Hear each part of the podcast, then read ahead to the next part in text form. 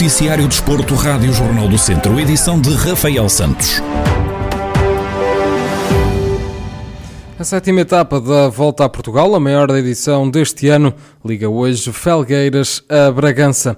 Pela frente, os ciclistas vão ter um percurso de 193,2 km. Helder Miranda, diretor desportivo da TAFER Mezindou Mortágua, espera novamente a chegada de uma fuga e garante que vão tentar ter algum ciclista a discutir a etapa. A sétima etapa vai ser uma etapa mais dura, mas eu, eu creio que será feita dentro dos mesmos moldes. Uh, irá existir uma fuga numerosa, certamente. Provavelmente irá novamente chegar uma fuga, sendo que a etapa, como eu disse, é mais dura, tem duas montanhas mais longas, mais duras, uh, mas uh, entre os primeiros classificados da, da, da, geral não, não haverá modificações, certamente. A chegada à Bragança sendo a etapa dura, depois a parte final da etapa e a chegada à Bragança não é uma chegada complicada, portanto, não é uma chegada que vai provocar certamente diferenças entre, entre os homens da geral. Agora sim, irá ser uma, uma etapa disputada, muito pela etapa e é como eu digo, eu creio, eu penso que na, na, na, minha opinião irá chegar novamente uma fuga. Portanto, é também nesse, nesse, nesse, nessa perspectiva que iremos fazer a nossa corrida, tentando normalmente, de, novamente meter um homem na frente da corrida para que possamos estar na luta, porque estamos aqui para isso, para tentar vencer uma etapa e é mais um dia em que podemos ter hipótese. Ontem, na sexta etapa, que ligou Viana do Castelo a FAF, Sérgio Paulinho integrou a fuga do dia e foi oitavo classificado. Tiago Antunes não perdeu tempo para os adversários direto e está agora no top 10. Um dos nossos objetivos era meter um homem na fuga, uh, conseguimos esse objetivo com o Pedro Paulinho. Uh, infelizmente ele não conseguiu vencer a etapa, né? depois de estar na fuga seria, seria esse o objetivo e é para isso que neste, nesta fase da corrida se mete gente na fuga, é, é tendo a noção de que como a corrida está muito aberta, que há, há grandes possibilidades das fugas chegarem uh, ao final. Foi o que aconteceu mais uma vez, o Pedro infelizmente teve adversários mais fortes e não conseguiu ganhar, mas esteve na luta, depois na, na, dentro do pelotão, na, na, na, parte final, os nossos atletas que estão bem posicionados em geral, nomeadamente o Tiago Antunes e o, e o Joaquim Silva, defenderam-se e chegaram ali nos primeiros lugares, não cedendo nenhum tempo, portanto, continuamos com as nossas ambições intactas a meter esses homens nos 10 primeiros da classificação geral. Hoje corre-se a sétima etapa da Volta a Portugal, que tem partida em Felgueiras e chegada em Bragança, com 193,2 km para serem percorridos até o momento. Já três equipas desistiram da prova devido a casos positivos de Covid-19. Referir ainda que Alejandro Marque, da Atum General Tavira, é o atual camisola amarela. Na Primeira Liga, depois da entrada com o pé direito na temporada, o Tondela parte para a segunda jornada no sábado, em casa do Vizela.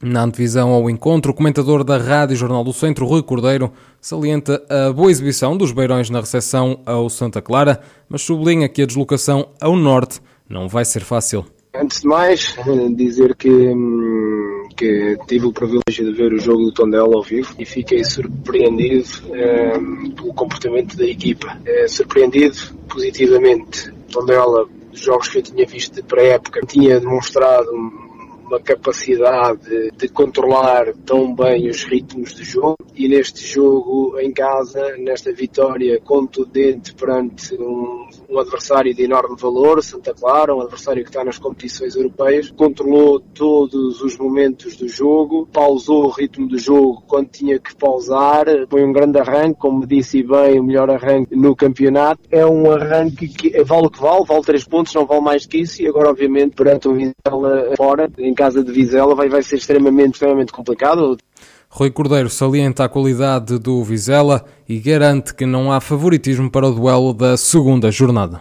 O Vizela também tem, tem, tem uma boa equipa, uma equipa que acabou de subir à Primeira Liga, mas fez uma grande época no final do ano passado e, portanto, vai ser um jogo extremamente difícil. A vitória que o Tondela teve agora em casa com, com Santa Clara, em nada o traz como, como adversário superior em relação ao Vizela.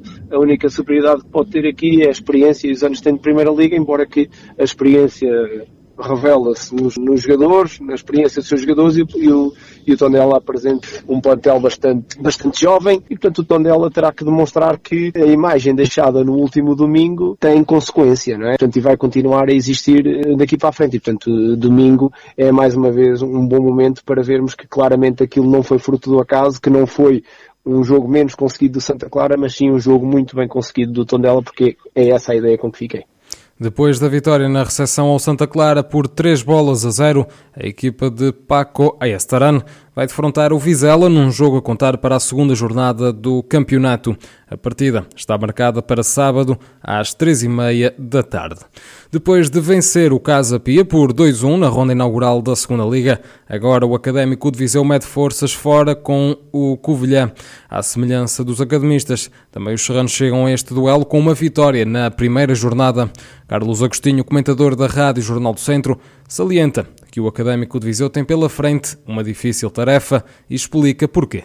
Guilherme fez algumas alterações, tanto a nível do, do, técnico como do quadro dos jogadores em relação à época passada. Eu penso que tem, penso que tem um plantel mais equilibrado, mais, mais forte, com, contra todos avançados muito bons. Mais um central. E de facto eu vi o jogo de Feirense ir ganhar ao Feirense e a partir de determinado momento estar com 10 jogadores e conseguir uh, aguentar uh, a pressão do Feirense e depois ainda conseguir fazer mais um golo é de facto uma equipa que está a atravessar um momento muito bom. O jogar em casa é sempre um fator muito forte para eles.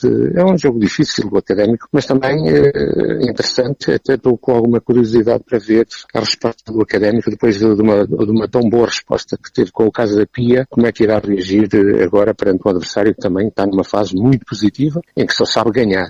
Quanto ao primeiro jogo do campeonato frente ao Casa Pia, Carlos Agostinho diz que a vitória dos academistas ganhou ainda mais valor por conseguirem virar o resultado depois de terem estado a perder por 1-0.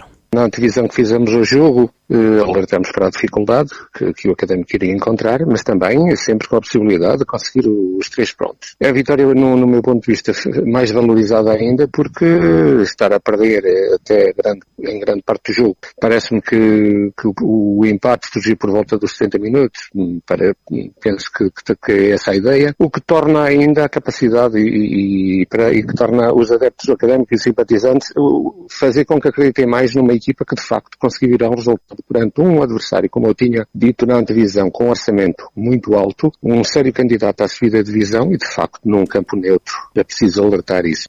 Académico de Viseu e Covilhã medem forças no próximo domingo pelas sete e meia da tarde. As duas equipas chegam a este encontro com três pontos na bagagem, depois de terem entrado a vencer na segunda liga.